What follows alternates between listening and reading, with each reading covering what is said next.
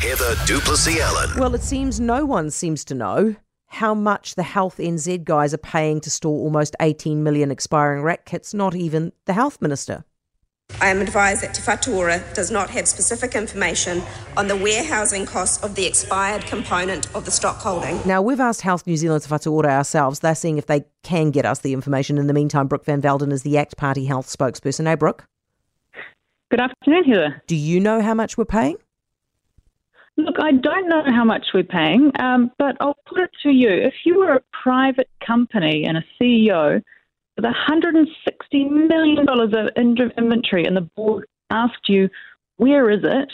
And did we get a good deal on storage? You'd actually expect an answer. And yet, this government either doesn't know where they are and how much they cost, or they're being a bit shady and the answer's not very good. Well, given that you actually gave them the question and the question would have landed on the, the, the, health minister's desk this morning and she still turned up without the answer, I would say that she doesn't want to know or doesn't want to tell, wouldn't you?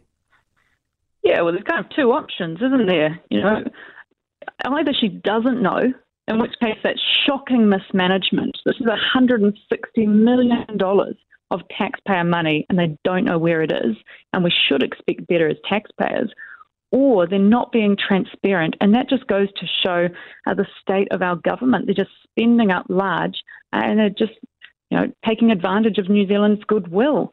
We should expect basic management of where is our money and are we getting good value for it. Brooke, I've heard that we that, that, that we're paying one of the supermarkets to store these things. Have you heard that? Look, I don't know where it is, um, but we will be coming back to Parliament tomorrow specifically to ask where is it and how much does it cost, uh, because it's not good that they're uh, skirting around the issue. I suspect they do know where it is. They just don't like the answer, and I think we expect better of the government and need more transparency and on what they are spending. We've also heard that it is enormous. It is an enormous footprint, right? It's two rugby fields worth of storage space, which will be costing us a lot of money. Have you heard that? I would expect that to be the case. I mean, we're talking about 17 million RAT tests. That's a lot of RAT tests.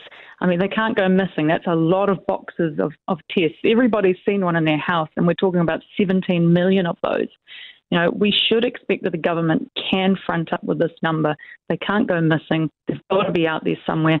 Someone's got to know what the contract is, who's got the contract, and how much they're spending on that contract. It's not good enough that the minister can't front up in Parliament and give us that basic answer, uh, and we should expect better uh, from them. Brooke, thank you. Brooke van Velden, ACT Party Health spokesperson. Stand by because I reckon that this one's not going to be a good one when the truth comes out for the government.